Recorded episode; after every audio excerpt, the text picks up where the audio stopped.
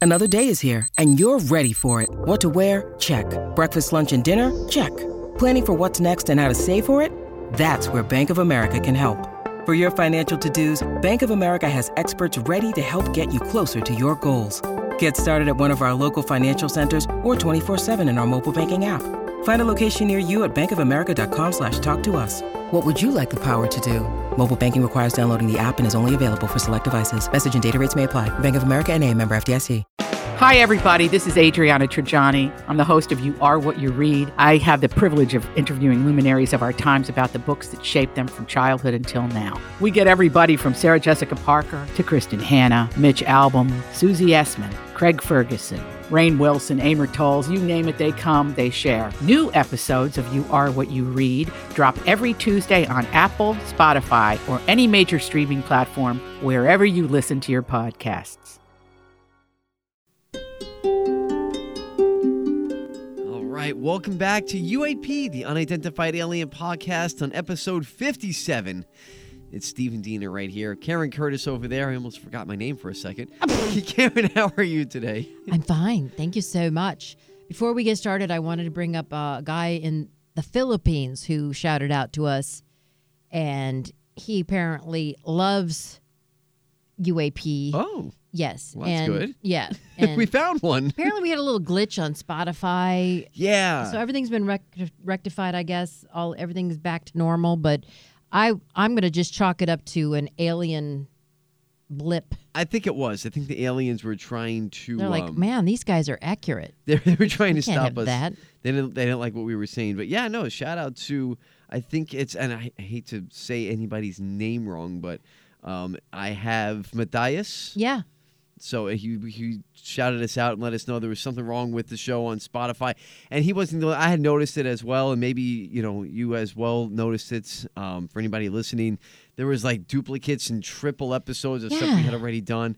There was a weird um, glitch in the system. We had to get with our parent company to look into it, and they got it. done. There was something wrong with the coding. Long story short, it's Really? boring, Oh. techie stuff, but they fixed it. So hopefully you're not seeing that weird glitch anymore. If you are, let us know. But thank you to uh, Matthias there in the Philippines. Yeah. Yes.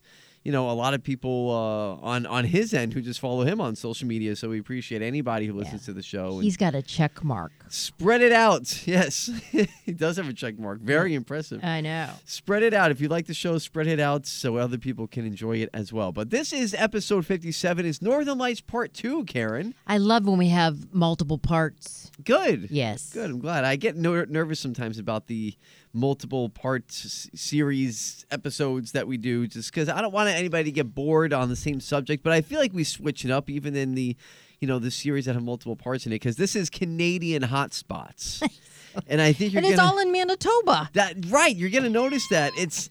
I didn't mean to do that. I It's wanted so to funny. spread the wealth. Canada's a very big, beautiful country, and un- well, I shouldn't say unfortunately, but just out of circumstance, it, all every story we end up covering here is in Manitoba for whatever reason. But we'll give you some other stats about uh, Canada in general. But before we do that and get into the, some of these stories, because it's one guy that we're going to talk about today as one of the craziest encounters I've ever heard. Oh, And it's kind wow. of sad too. I'll be honest. It's it's just the end result, but we'll get to that. Does he a- die? No, no, he's didn't die. Is he maimed? a little bit. No. Yeah, it's uh, so we'll we'll get to that. That's uh, really quite a fascinating story, and he had a big interview about it too. So you're gonna get to hear from him during the story itself. But before we get into all that here today, Karen, you have a factoid. I do. you always do. What I do you do. got there today? well, you know, this DART, what does that stand for? It's an acronym for?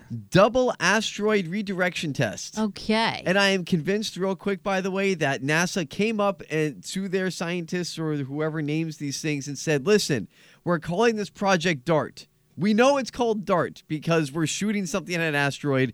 Think of something that can fit into the acronym DART." So Yeah. I'm pretty sure they worked backwards. yeah. that's I how I, think like to you're think of right. it. Yeah. they reverse engineered DART. How could you not want to name it DART? Oh my God, it's so good. So they say their spacecraft, I didn't it go like 7 million miles? It was pretty far out there. um, and I don't know if that's light years or what the heck, but um, it, they intentionally slammed it into an asteroid. Well, it was successful and it changed the course It's fascinating, of the really. asteroid.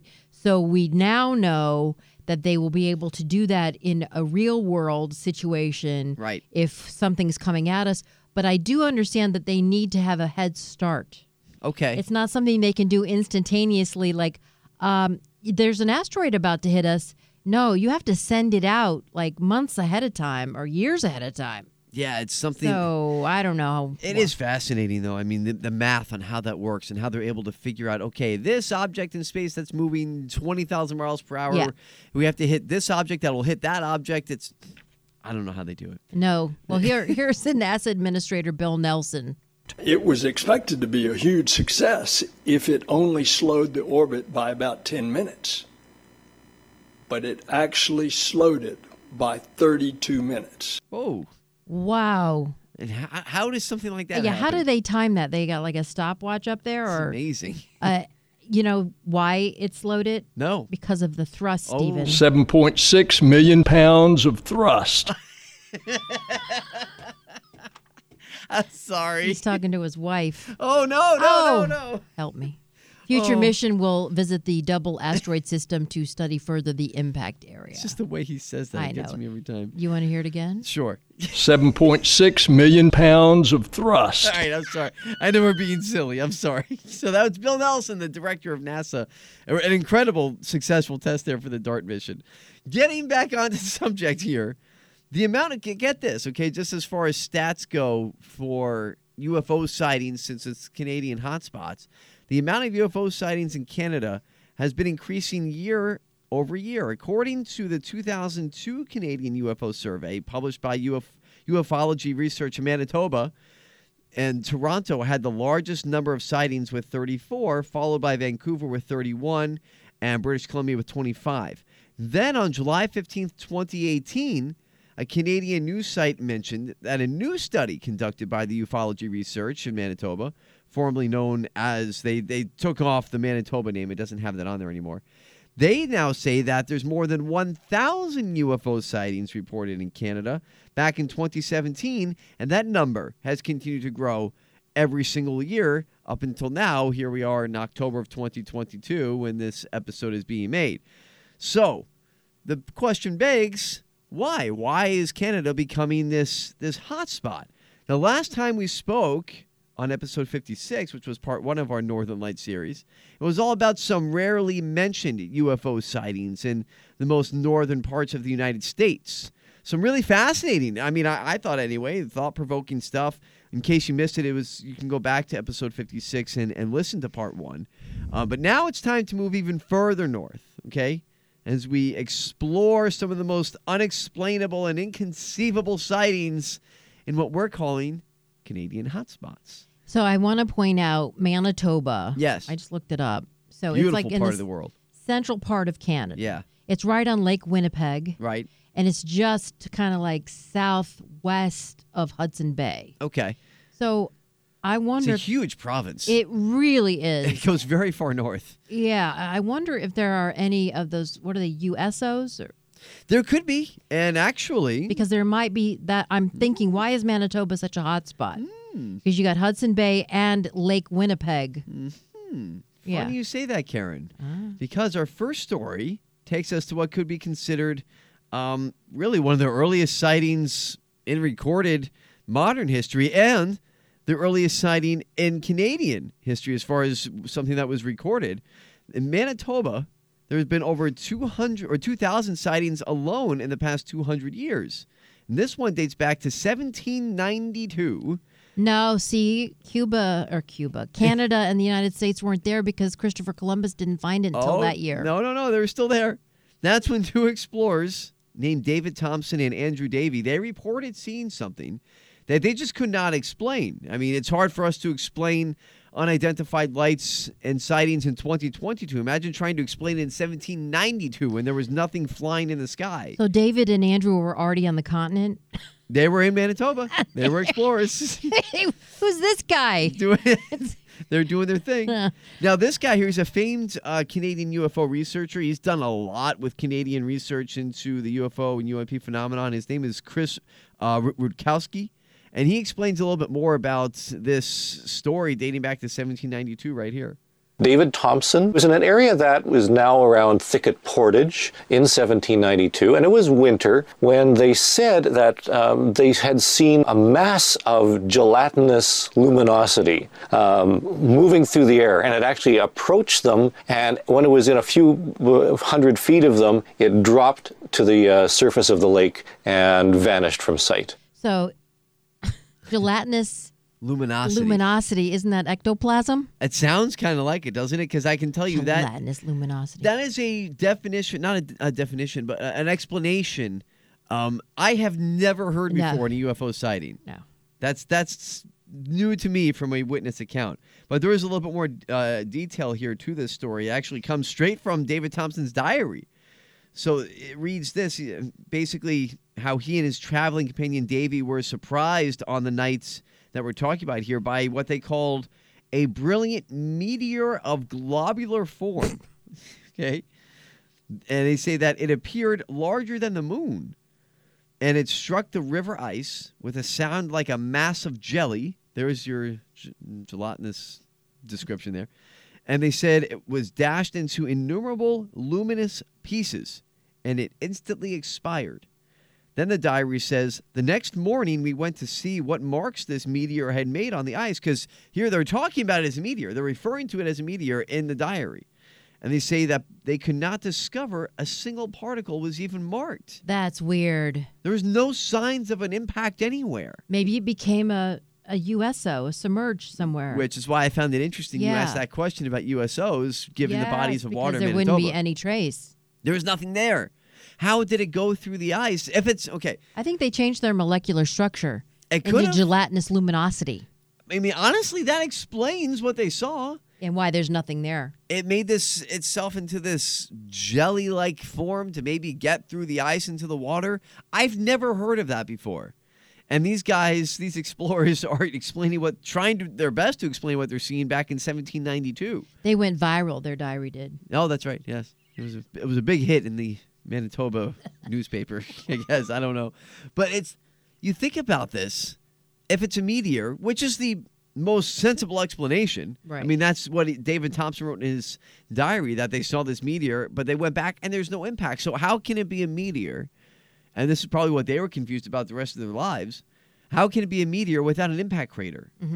Where's where's any sign of fragments of the rock? There's nothing there. How's that possible? I also like the fact that there's two of them. Right. So it's not just one uh, drunk guy Right. in the middle of Manitoba. Uh, it's two guys, and they saw the same thing. And we had a similar story actually on part one last week. I think her name was Annie Talon, and I'm just going based off memory from the last episode, where she talked about going through the Black Hills area Right. of, of the uh, Dakotas, and her traveling party saw this basically what they're talking about, almost like this thing streaking across the sky, made a loud noise. And we thought, well, it could be a meteor, but they had the same experience. They never found any type of impact site.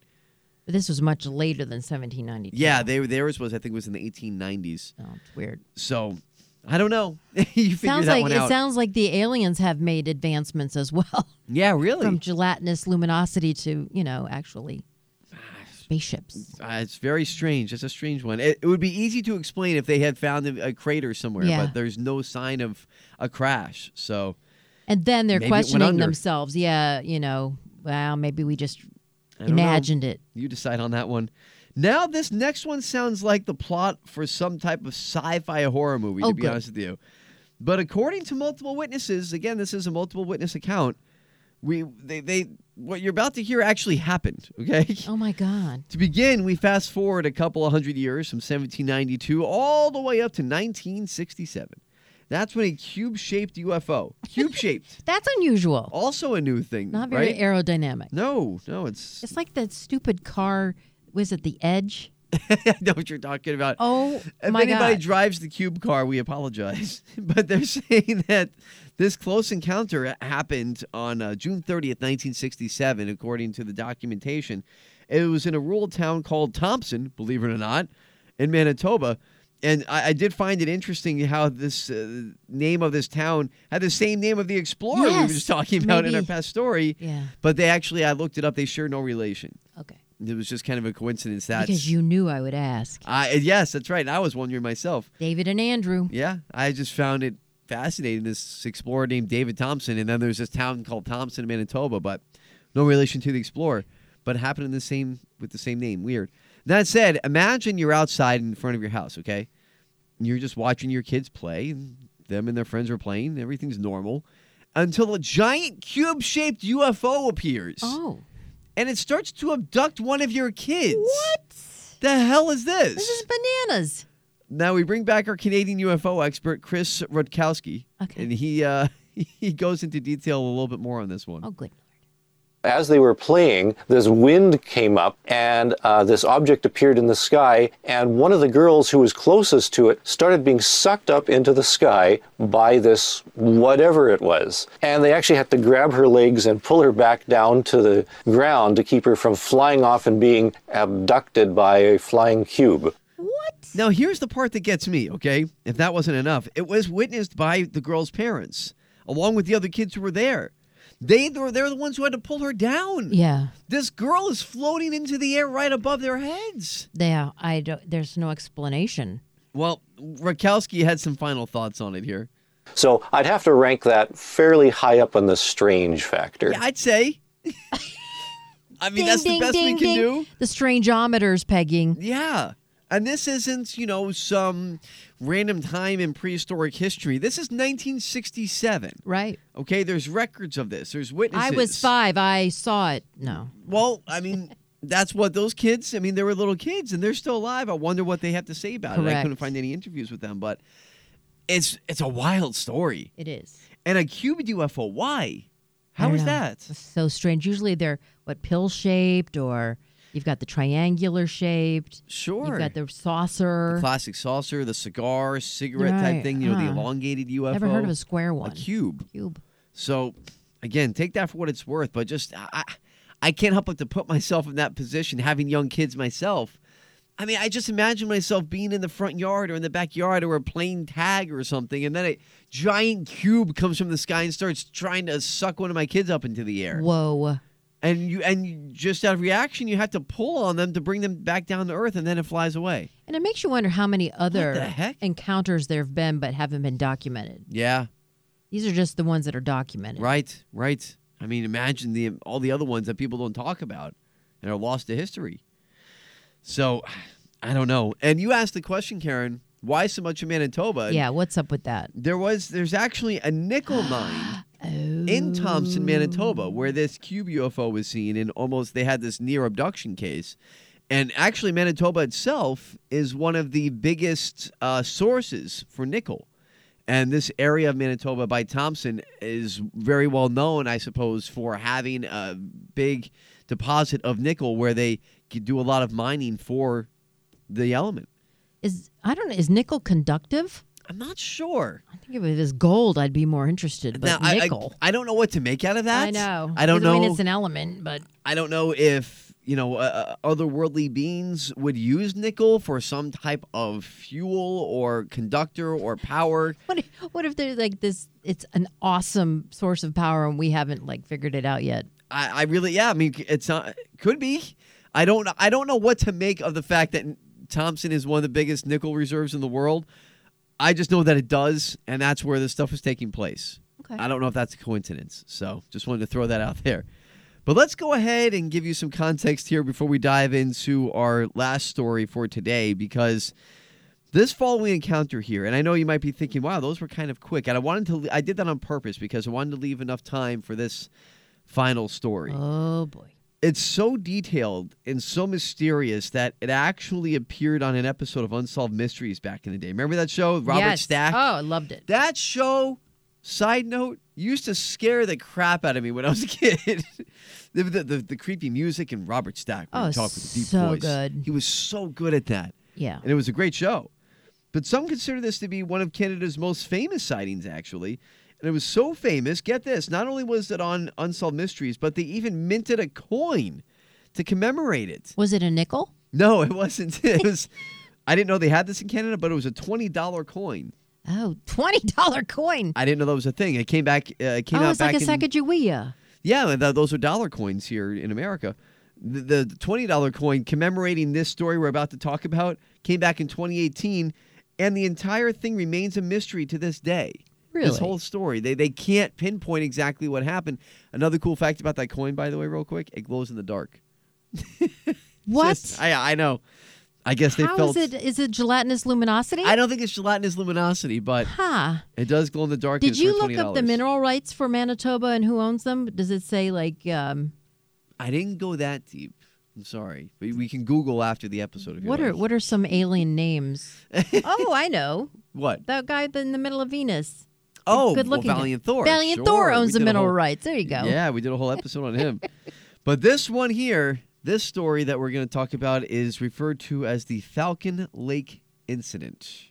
I love nature, I love birds, animals, and also I have interest in nature, so rocks and this and that. Every weekend, in the long weekend, I usually travel, go to the, out in the country and snooping in the in the rocks. Okay, so Snooping in the rocks. that voice you heard was uh, Stephen Michalik, who liked to snoop in the rocks. He was kind of a um, amateur geologist, if you will.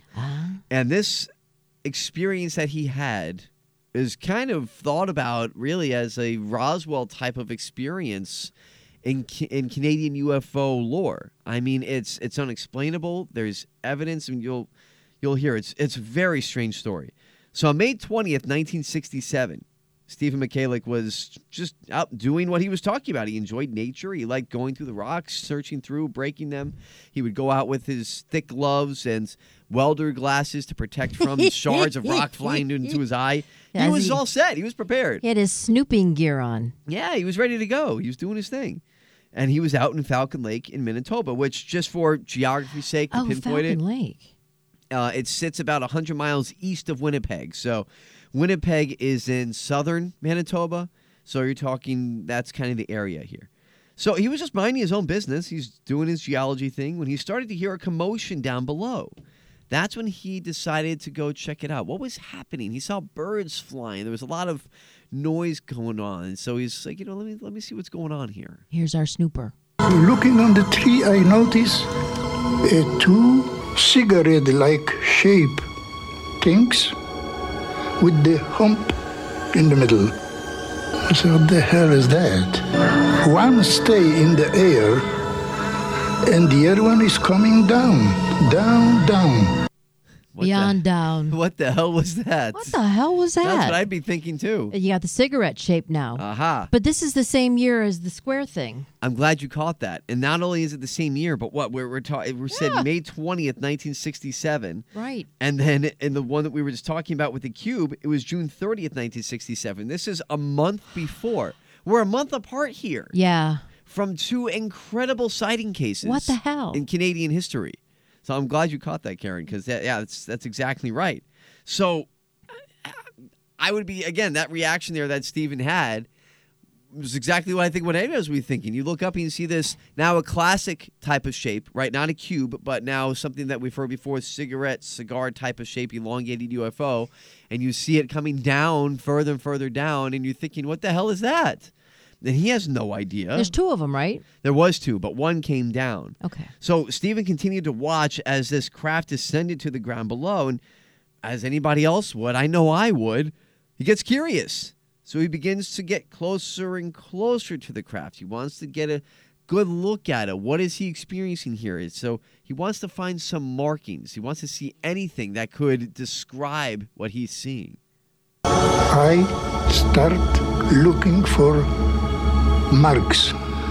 I never see anywhere or NASA or something wri- uh, written on it. No, nothing. I didn't see anything on it.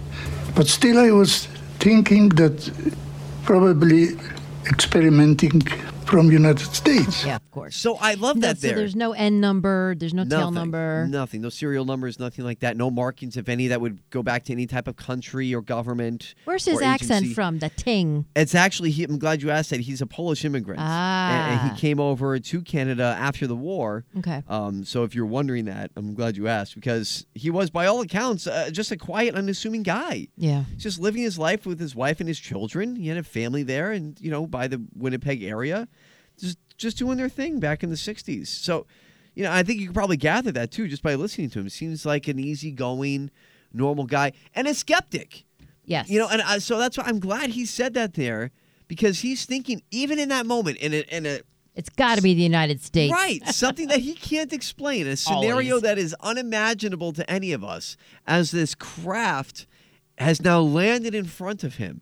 And his first thought is, well, it's got to be some type of experiment, maybe from the Americans or NASA, whatever. Like, but it has to be it has to be human, right? So he's a skeptic at heart even when he's seeing it happen right in front of his face. Yeah. You know, he's not some kooky guy like, I was abducted by aliens. Right. He was sitting there saying, No, I, I thought this was an experiment. What the hell is this? Right. So he got closer. He kept approaching the craft. He Oh. described it, and I found this fascinating because, and I'll, I'll say it first, and I'll tell you why I think this is a pretty cool connection.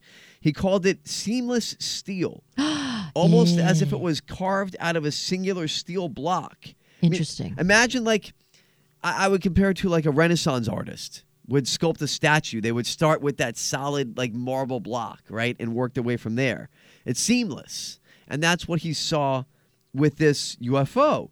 And I I find that fascinating, Karen, because if you go way back to the episode that we did on Bob Lazar, and he talked about his uh, work that he did in you know the Area 51 area, and you know as far as helping reverse engineer one flying saucer as he called it in in uh, particular, he described it as seamless. This steel structure with nothing in there that would show you where any No parts were connected. rivets. No. Yes. Exactly. So you have that description from Bob Lazar, who, as I know, is a controversial figure in the UFO world. Some people believe him, some people don't. But then you have this humble guy from Manitoba. Same description. And you know how we love to have like repetitiveness and things repeating, That's right. and we have it all the time. And so here you have a description going back from 1967 from a guy who's just a normal dude living in Manitoba on a farm, pretty much, just breaking rocks for fun.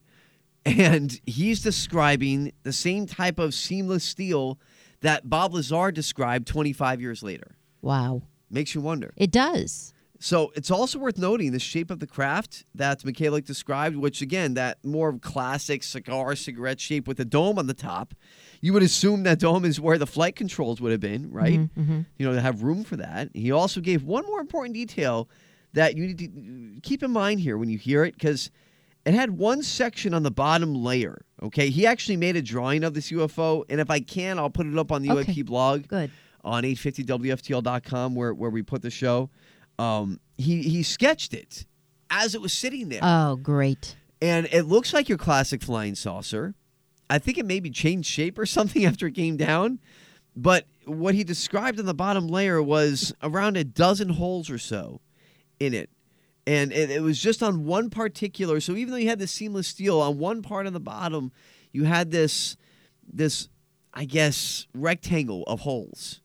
And you'll see that in the picture too if I'm able to put that up on our blog page there on 850wftl.com. So why? Right? Well, he goes on to describe what happened next Okay. as he walked right up to the UFO. And get this the door, the hatch began to open. When the gate opened, there was a giri giri giri giri giri kind of shrieky talk like a like a kids in problem or something. Thinking of USA, I said, "Okay, Yankee boys, Yankee boy. seems to me you are in trouble." Yankee boys. Yankee are you boys. in trouble. And I, I, I kind of, I don't know, maybe this is a stretch here, but this is what just popped I know what into my those head. holes were. They were peepholes, so you could see what was outside of the vehicle Maybe. Almost like a periscope on a on submarine. a I don't know. door. Oh, yeah, and your peephole. Could be, but maybe keep that suggestion because you'll hear in a minute here. But I, I don't know. Maybe I'm making a stretch here in this connection, but he's talking about almost childlike chatter. I mean, a lot of times, at least with the Greys, they're described as very small, right? Oh, right. Three to four feet tall. People say they resemble a child in their stature. Except they have three fingers. Yes, and big bulbous heads with big eyes and slits for nose. But aside from that, their stature resembles children. So I don't know. I just found that interesting when he said, as far as the sound he was hearing. But he was, as he was calling out, "Hey, Yankee boys!" and all those different things. He wasn't getting any answers. So he even tried calling out to any possible inhabitants in any other languages Oh, too. he's bilingual. Or Actually- trilingual. Spoke Russian, Oh, spoke German, oh, multilingual. and of course Polish. That with English, he tried in four languages Huh. to call out to whatever he was hearing inside this craft, and nothing seemed to work because he wasn't getting a response. So naturally, he did what any of us, I think, would do next: became more curious. I don't know. Would you walk up to it? At this I'd point, run. I would be really freaked out. Yeah. and I'm not sure what I would do. I know, I mean, in modern day, I would have out my my phone and I would yes, be recording it. Exactly. But Live on Facebook. oh, of course. and then they'd Yeah. block you Yes, yes, and he probably for you know, fake news. Probably. I mean, you know, now modern day is different, but he became more curious and he decided to go even closer, right up to the UFO itself for closer examination. So here's where he noticed the light getting brighter and brighter that was Oh. coming out from the open hatch. It got so bright, in fact, that he actually had to put on the welder glasses that he was wearing while he was, you know, carving into his rocks, breaking the rocks. He had to put that on. Prospecting in the rocks. Oh yeah, he was doing his prospecting, but this time he was using those goggles for something else because the light got so bright. But still, though, no one responded to his calls as all this was going on. He was Did still he try trying. telepathy? I don't think he knew how to do that one. Uh, He knew four languages, but not telepathy. Hmm. But then, as all that was happening, as the light got brighter and brighter, the door then suddenly closed. oh boy. Just as if it was like if it was never open. So that's when he decided, you know what? I'm going to reach out and touch this. Oh thing. boy. Well, that's immediately singed the thick gloves he was wearing. Wow. So much so that it would be like if he touched a molten piece of metal, okay. and which is interesting because he described this as seamless steel. And it was that hot. I mean, he had to like rip off his glove. It was burned. His glove was burned. They found his glove later on with burn marks on it. And so it was in this moment where Michaelik's life changed forever. And that's when this entire story takes a turn from strange close encounter to the thing of legend. Whoa. So much so that they made a coin from it. Da, da, da. That's worth what? 20 bucks. 20 bucks. According to Stephen, the craft, not me, Stephen Michalik, the craft started to rotate with now the section of the holes that he talked about on the side. Those were now facing him. And after it rotated and those holes faced him, the craft shot off into the sky. Oh my. As it did that, it left behind a trail of fire Oh, its wake turbulence was fire. and it shot right into his chest. Oh my god. and it set his shirt on fire. So this is it, it got pretty bad. This is where uh, Michalik has a little bit more. After igniting with the fire, the craft lifts up 30 to 40 feet and vanished. Then I decided, I said, now is the time for me to buzz off from here, go out. So I start going. Yeah, I'd say time to get out of there. So and that now see that makes me think that this these holes were like some type of grill exhaust Okay. or whatever. I don't Okay. know. I mean, we always talk about UFOs not having any type of trail behind it, but this one, for whatever reason, was a little bit different. But then he started to experience strange symptoms. He was messed up. huh. nauseous, vomiting, disoriented. He was burned. He found his compass, but the needle was going crazy, Whoa. spinning everywhere. So he was able to finally find his way home after nine hours being out and searching a way to home. And then he began to tell his story. He got checked out at the hospital. And believe it or not, because I know you're thinking the same thing I was thinking, it's got to be radiation Yes. poisoning. Yes. They said it wasn't. Really. But they did find something that was shocking. They removed his shirt, of course, right? They're doing the whole body checkup. And they found the burn marks on his torso matched exactly the holes that he described seeing on the UFO. Wow, that's crazy. Same shape, same distance as far as you know Wow. the, the holes that were a- away from each other, and it made that imprint on his torso. And I mean, it basically they they, they couldn't explain why. he was just there. All of a sudden, he has these marks, and it matches these holes he described as it flew off into the cosmos. This UFO. Unfortunately, he ended up suffering from these symptoms on and off for the rest of his life. The nausea, the vomiting. the You hear this from a disorientation. lot of abduct- abductees. They same come thing. back on and off. and but they also have these same symptoms. Well, here's right. Yeah, exactly. And normally you would chalk it up to radiation poisoning. But here's also one of the other weird things about this for him the burns would heal. But then they would come back Oh, wow. every few months. This was the cycle. They would go away. They Maybe would it come was back. shingles. I mean, I don't know. don't know. Maybe God it was a coincidence. I don't know. But that's, That is so weird. that's the part that was weird to me. They, this normally when burns heal, they scar, and that's the end of it. But then they would come back like they were fresh, and the doctors Huh. could not explain why, and neither could he.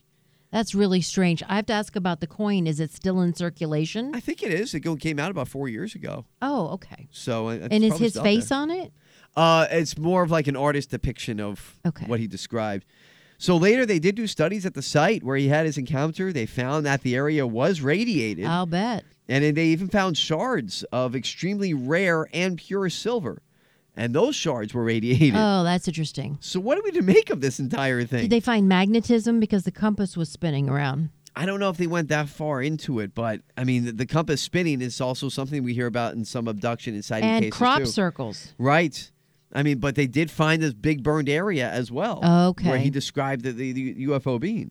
For what it's worth, Mikhailik himself always believed that he was the victim of a secret government experiment. He Okay. actually never believed what we are assuming here that this was a, you know, Well, he didn't have- otherworldly craft. He didn't have a frame of reference, right. so he immediately thought it's the U.S. Yeah, he thought there's some secret U.S. Those damn experiment Yanks. that unfortunately he came across that nobody was supposed to see. Doctors were never fully able to explain or diagnose his Hmm. symptoms. They said it resembled radiation poisoning. They wanted to say it was radiation poisoning, but it wasn't.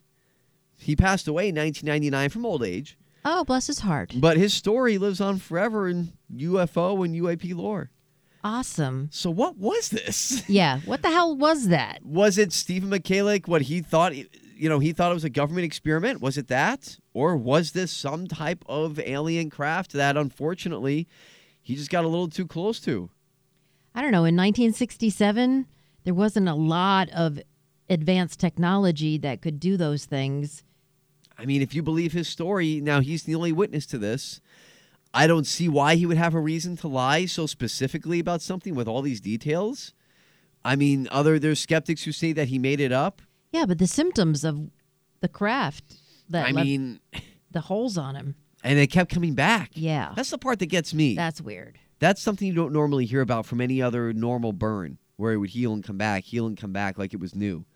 And how is this not radiation poisoning? That's another thing too. I mean, wh- again, these holes on the crafts. That's something we don't hear about a lot. Is that some type of exhaust grill? I don't. A lot of questions with this one.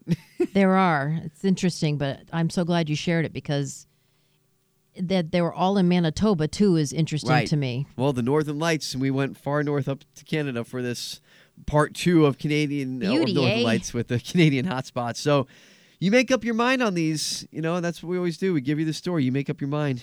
Definitely one that uh, I've been racking my brain over since putting this together, and I still can't make sense of it. I mean, if I'm going to make my own assumption, Yes. he came into contact with another worldly being the craft with you know more technology than we could ever dream of right now or now or in 1967 and he's felt the effects of it for the rest of his life But he never actually saw the beans. He heard chatter he heard chatter and then the door closed again, Right. so he didn't see who was inside. Right. That's interesting to me. so again make of it what you will but definitely something that uh, i'm going to be thinking about for a while myself Yeah. now next time on uap we're actually going to stay in canada believe it or Oh. not Okay. because and i'll be honest these are stories i had never heard before I'm glad I packed my yeah, keep- long johns, keep my your galoshes long and- underwear. yeah, keep it all there. Um, but I came across these stories when I was researching these, and I thought to myself, "What am I reading? It's weird." I'll just, I'll just say that really? the next episode is going to be called uh, "Close Encounters of the Canadian Kind." Oh my God, we're going to talk to Justin Bieber. No, No. no, Oh, shoot. not so much. But that'll be episode 58. And they're really strange stories that uh, we're going to be throwing at you next time. Not to focus on one part of the world so much, but I, I just, I got to get these to you. So, Yeah, and if you're living in another part of the world and you have some weird stories from where you live, let us know. yeah, on our Twitter handle, at UA Podcast 850. That's where you can find us on Twitter. We, we love everybody who's been following the show on there. We get more and more followers every week after the show comes out. So we appreciate that because we get your feedback. Yeah. Uh, Matthias found me on Instagram. Uh, Yes. Because I have a Full Rigor podcast over there. That's right. So he messaged me there. Yeah, and you Congrats on your Full Rigor podcast. You do Thank you. great on great work on that. Thank you. So if you'd like, follow us there at UA Podcast 850 on Twitter, and you know any feedback that you have, and um and share the show. You know, if, Please. if you enjoy it, keep sharing it with your friends and your followers and things like that, and family, and let them know hey, these two crazy people have some pretty wild stories. If you want to listen, We're not making anything up. We're No. just sharing. that's that's exactly it. So we'll do it again next time. Of course,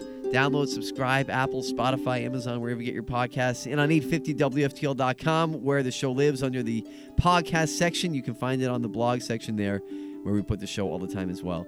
So for Karen Curtis there, Stephen Diener right here, we hope you enjoyed this one. And when you, we do the next one, we hope you enjoy that as well on UAP, the Unidentified Alien Podcast. Thanks Talk to for- you again next time.